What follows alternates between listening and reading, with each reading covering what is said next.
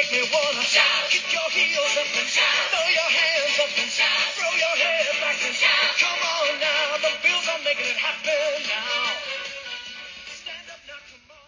Welcome to the postseason Bills Mafia. Welcome to the Just Believe podcast. My name is Brandon Ray. I am the full press coverage manager and editor for the Buffalo Bills. And in the words of the very famous, very fired up former Indianapolis head coach Jim Mora, the Buffalo Bills are on their way to.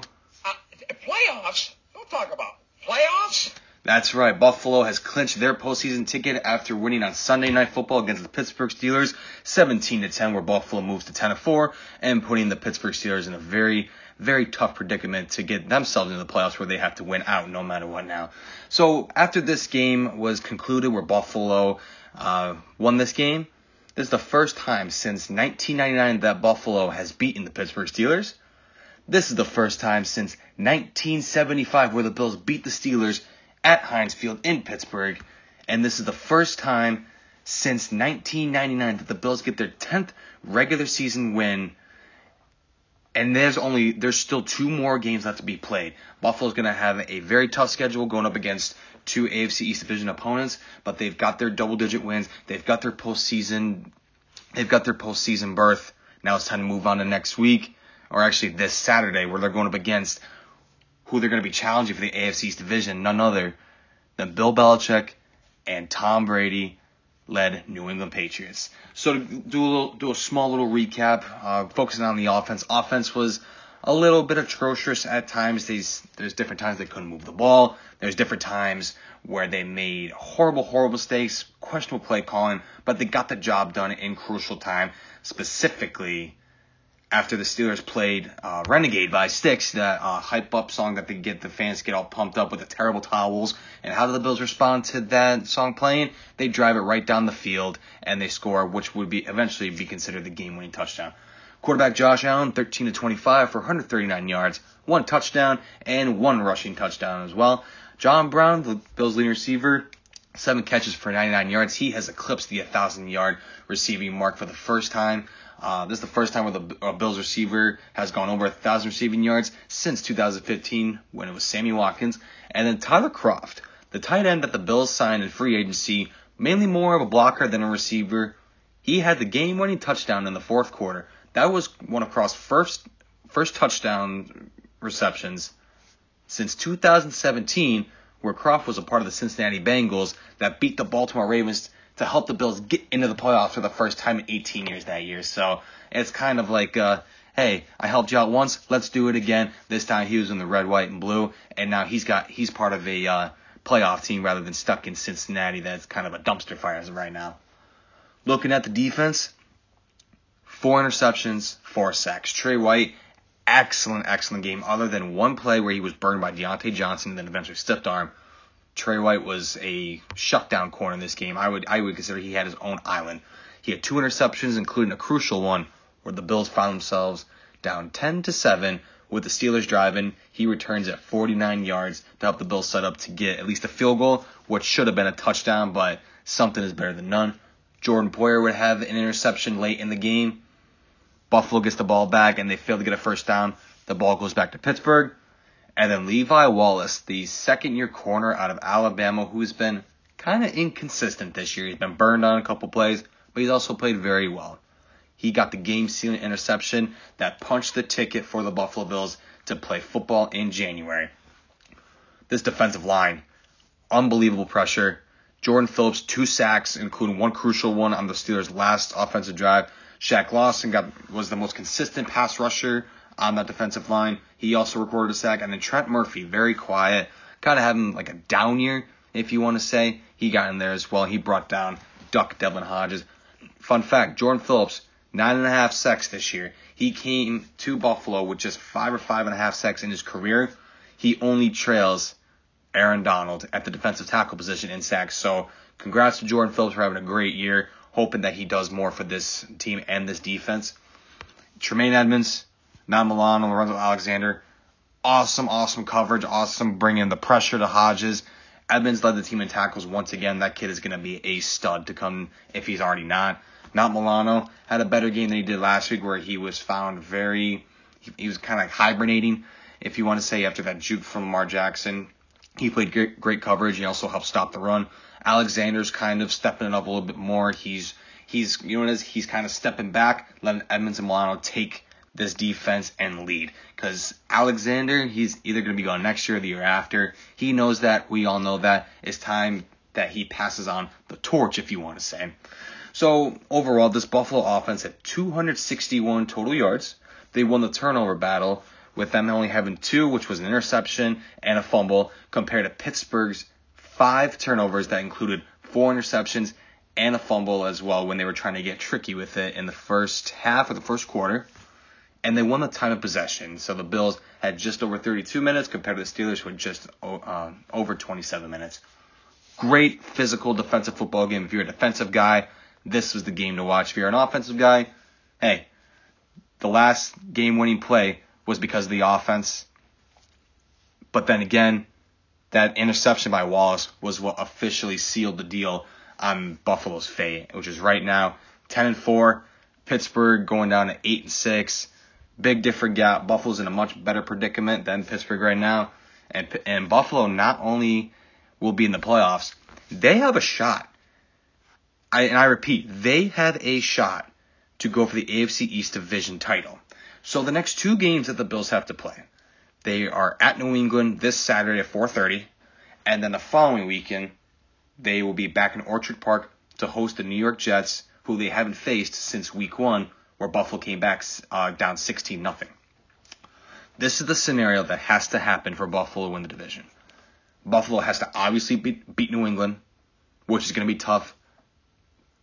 I can't remember the last time that the Bills beat the Patriots in Foxborough when Tom Brady was the starter. The last time the Bills beat the Patriots in Foxborough was in 2016 when the whole deflate gate suspension with Brady, him missing the first four games, and Jimmy Garoppolo stepped in, and then it was eventually Jacoby Brissett. Buffalo beat the Patriots 16 nothing in Foxborough. And then they have to go against the Jets, team they've already beaten this year. That organization is just, I don't even know what's going on there. But whatever it is, Buffalo should take advantage of it. Just beat down the Jets. It's Adam Gase. Le'Veon Bell is a bust as of right now this season. That offensive line is not as good as it should be. The defense has crumbled slowly. Buffalo has a chance to win the next two games, which put them at 12 and 4. Although realistically, if I'm going to be honest, I see them winning one of these games, and I'm pretty sure we already know which one it's going to be.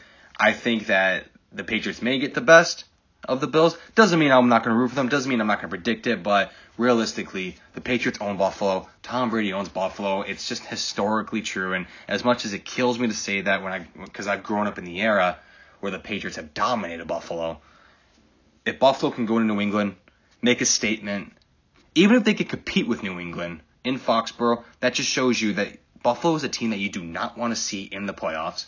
And then if they beat the Jets, you know, they, they beat the Jets. They sweep the Jets. You know, they'll have swept the Jets. They'll have swept the Dolphins. And then when it comes down to next week, they're going to have their hands tied. Just like Tom Brady and that offense. That offense is very, very, very low. So they're going to have to go up against this Buffalo defense who has balled out this entire season. Like I said last time, the Bills defense is the reason why they're winning games. They're riding on this defense. They're riding them to make the big plays and set the offense up for a great field position. So Buffalo has to win out, and then New England they have to lose out. So their next two opponents, they will be they're at home for the final two games of the season. They'll be hosting Buffalo, and then Bills fans, if if the Bills can walk into New England and beat them, and Buffalo beats the Jets, you're gonna have to cheer for the Miami Dolphins and Ryan Fitzpatrick. Now, for all you Bills fans, Imagine if Ryan Fitzpatrick helped the Bills win the division when he's not even on Buffalo anymore.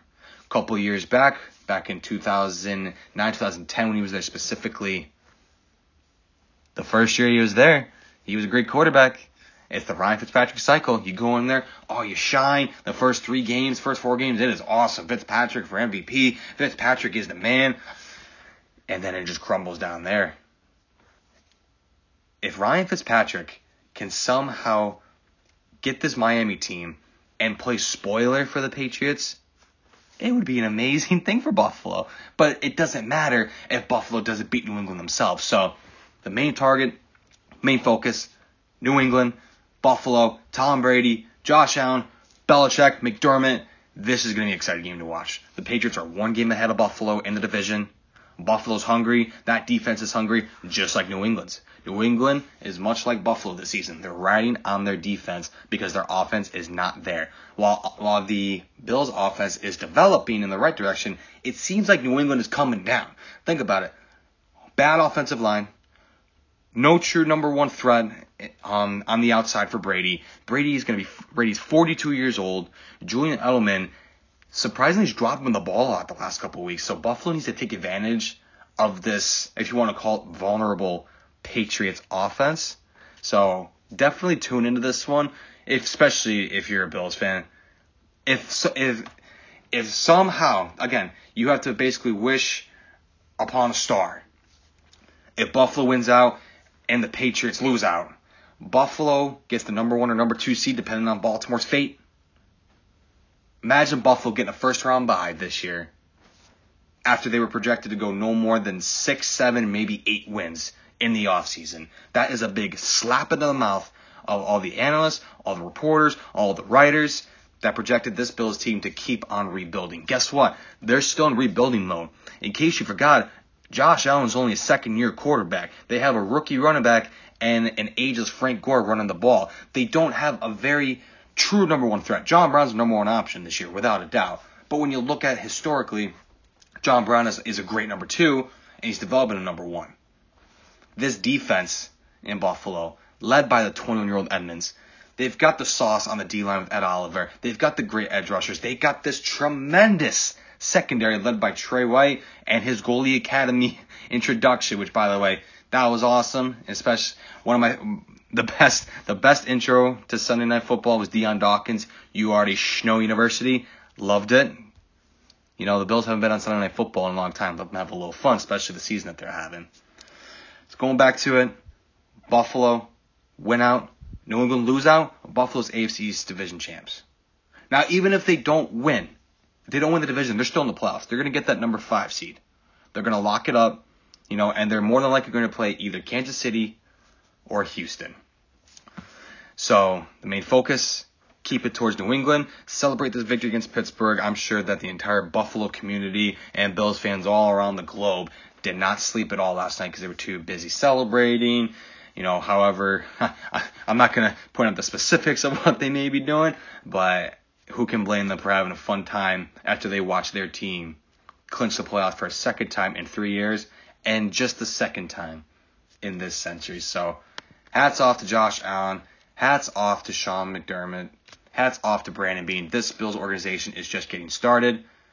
And what better way to make a statement than going to New England and smack around Brady and that Patriots offense? So thank you again.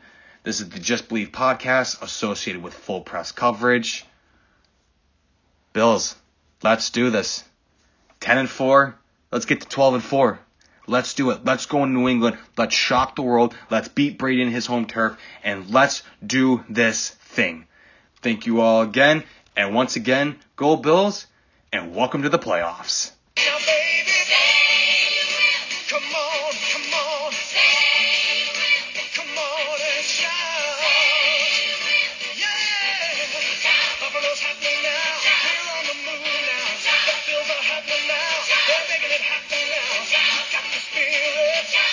Spirit, yeah, we got the spirit. Just watch it happen now.